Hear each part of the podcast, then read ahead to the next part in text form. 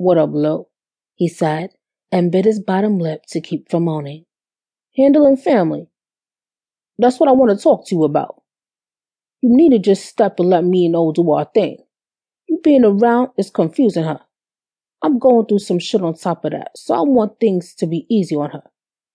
Fuck, D yelled before Orchid could cover his mouth.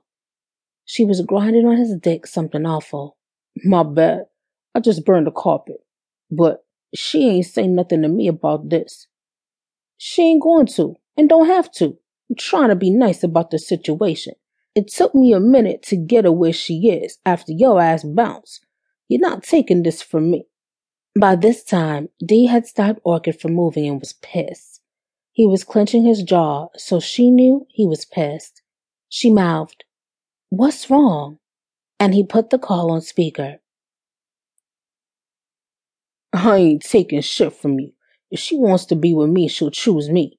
I don't have to do shit to influence her. She's a smart, grown ass woman.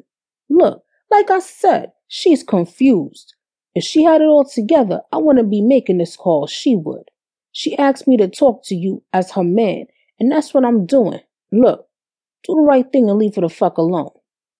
Tell her to call me and tell me that. I, I just got home. I met you back. After this, I don't want to hear shit. Sign the divorce papers and move the fuck on. Lil said and ended the call. No, this motherfucker. D, I'm gonna go. I need to go talk to him. Now. Oh, be easy. You want me to come with you? No, I'll be back.